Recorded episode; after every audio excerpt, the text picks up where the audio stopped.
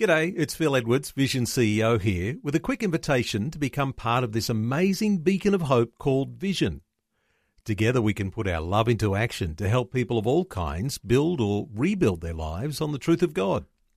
Please consider the part you can play during our upcoming Visionathon appeal, remembering that it's your support that makes Vision possible, including this podcast. Audio on demand from Vision Christian Media. Jesus said, If you hold to my teachings, you are really my disciples. Then you will know the truth, and the truth will set you free. During the Spanish Civil War, Emilio Mola coined the phrase fifth column, saying that the advancing four columns of his army upon Madrid would be supported by a fifth column of sympathizers within the city. A fifth column is a group of people who covertly undermine a large group, such as a city or nation, from within to the aid of an external enemy. Jesus told a parable about Satan's fifth column. It's referred to as the parable of the wheat and tares. In this parable, a man sowed some seed in his field, but an enemy came by night and sowed tares amongst the wheat. Tares are deadly weeds. The problem is that in their early stage, while still in the blade, tares look like wheat. Both plants are lush green, and it's not until the grain begins to fill out that the difference can be detected. So if the farmer attempted to uproot the tares before maturity, he could wreak havoc on his crop, uprooting the wheat by mistake. The lesson of the parable is a caution to resist the temptation of saying who is a Christian and who is not. But at the same time, we are also forewarned that all that glitters is not necessarily gold.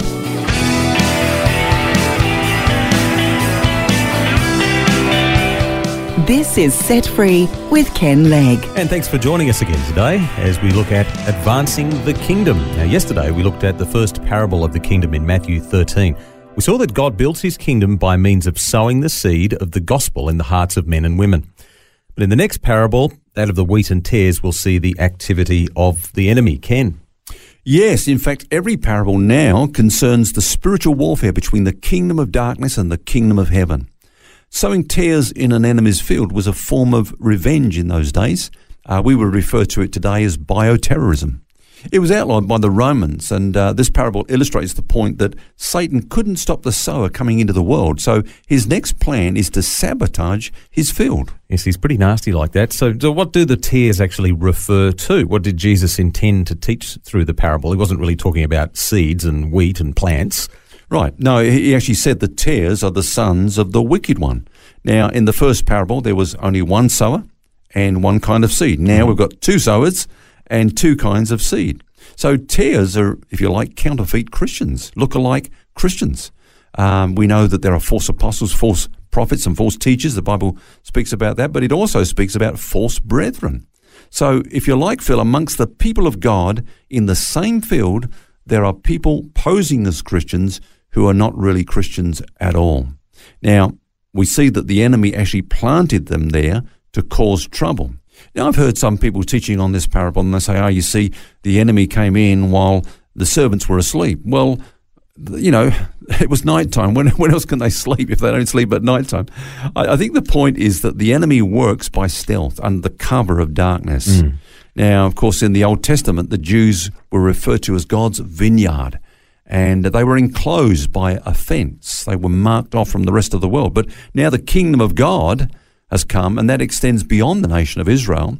So the field is the world, and the gospel must be proclaimed everywhere. The fences come down, and thankfully, multitudes are pouring into it. But the problem is that not all are regenerate that are coming into what we call Christendom. So the tares will choke the life out of the wheat. The enemy knows that if he can place enough of the artificial amongst the genuine, he can devastate the entire crop. And the difficulty is you can't tell the difference at some stage until it actually starts to bear fruit. That's right. Now, you talked about this fifth column idea before. Yeah. Uh, the tares as Satan's fifth column. How does Satan's fifth column go about devastating the church?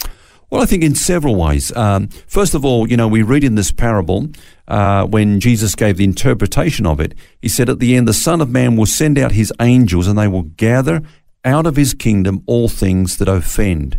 Now, Phil, you may be familiar with the fact that that term offence means stumbling block. So, so tares cause believers, if you like, to stumble. Um, if he can sow tares amongst the weak, he can disrupt the harmony of the church. And, uh, you know, whenever there's church trouble, look around, you might just find a tare mm. is involved. So that's the first thing is that he's sowing all these stumbling blocks, all these causes of offense in the body of Christ. But then I think we can go a little bit further than that and say that when the enemy comes in amongst us, he replaces godly principles with worldly methods. There's a beautiful story in the Old Testament that illustrates this. It's when Israel were under the power of the Philistines. We know that in the scripture, the Philistines represent the world. So the Israelites had to go and take their instruments or their tools to be sharpened to the Philistines. That's just mm-hmm. so that they didn't make any weapons and that sort of thing. Yep. And I think, you know, you can see an analogy there, Phil, that over the last few decades, the church has turned to the world to be sharpened in things like um, how to present talks, you know, motivational talks. You know, we've kind of weakened the gospel by just giving little, you know, pep talks. Mm. Godly counseling has been replaced with pop psychology, uh, biblical models of leadership with corporate forms of structure and so on. And so it's a kind of, if you like, the world invading the church and corrupting it from the inside. Uh, there's another thing, uh, and that is that often um, the enemy sows things into the church that are distractions. I've been a pastor for nearly 40 years now, and I've come to discern that there are certain people the enemy has placed just to bring a lot of distraction. They, they get all the focus, all the attention. They divert us away from our main task, mm. which is, you know, to preach the gospel and to build God's kingdom. Mm. But you've pointed out that we're warned in the Bible not to go around trying to pluck up the tares. So what do you do? Yeah, exactly. Uh, the, servants, of course, in this parable saw a need for separation, but the problem is that they weren't skillful enough to do it. And uh, if they attempted to do it, they would root up not only the tares, but the wheat as well. Um, there's a question I, I often like to throw in amongst Christians when we're in a group and having a discussion, and it's, it's this Ananias and Sapphira were they real Christians or fake Christians? mm. were they carnal Christians or yeah. were they not Christians at all? Interesting because they were in there in, yeah. in amongst everyone else. Yeah, and I'll tell you what, if you ask that question in a group of uh, Christians, you'll get you'll get um, people siding on both in both camps. So who's right? World War Three. Here we go. no, I, I, I, think it does. Uh, you know, just absolutely confirm the fact that we are not qualified to separate the wheat from the tares leave it to those that are called to do that. Paul, in fact, says this judge nothing before the time until the Lord comes. He will bring to light the hidden things of darkness and reveal the counsels of the hearts, and then everyone's praise will come from God. Um, when you look over the history of the church, Phil, you'll find that we've tried to do that. And it's caused a lot of damage. Uh, we've tried to separate the wheat from the tares by things like force. Look at the Inquisition, where people were forced to mm. to confess certain doctrines and beliefs and so on.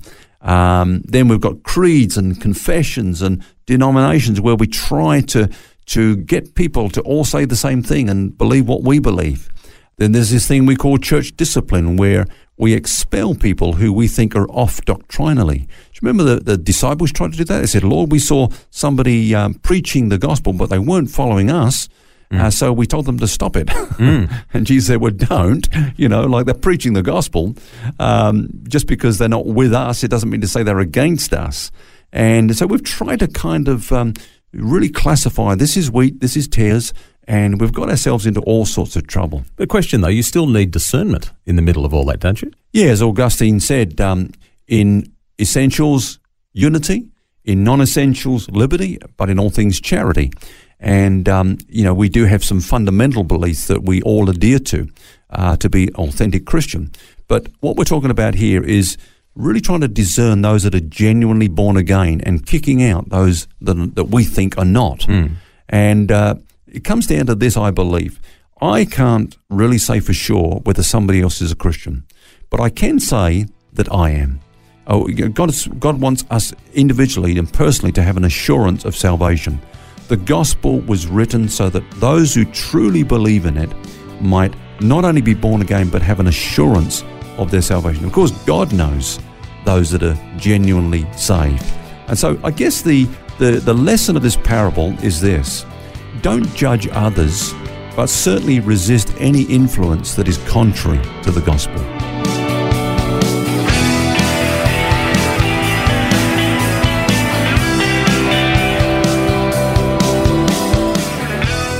Advancing the kingdom, it's something we're all called to do, and we'll continue our conversation on this tomorrow.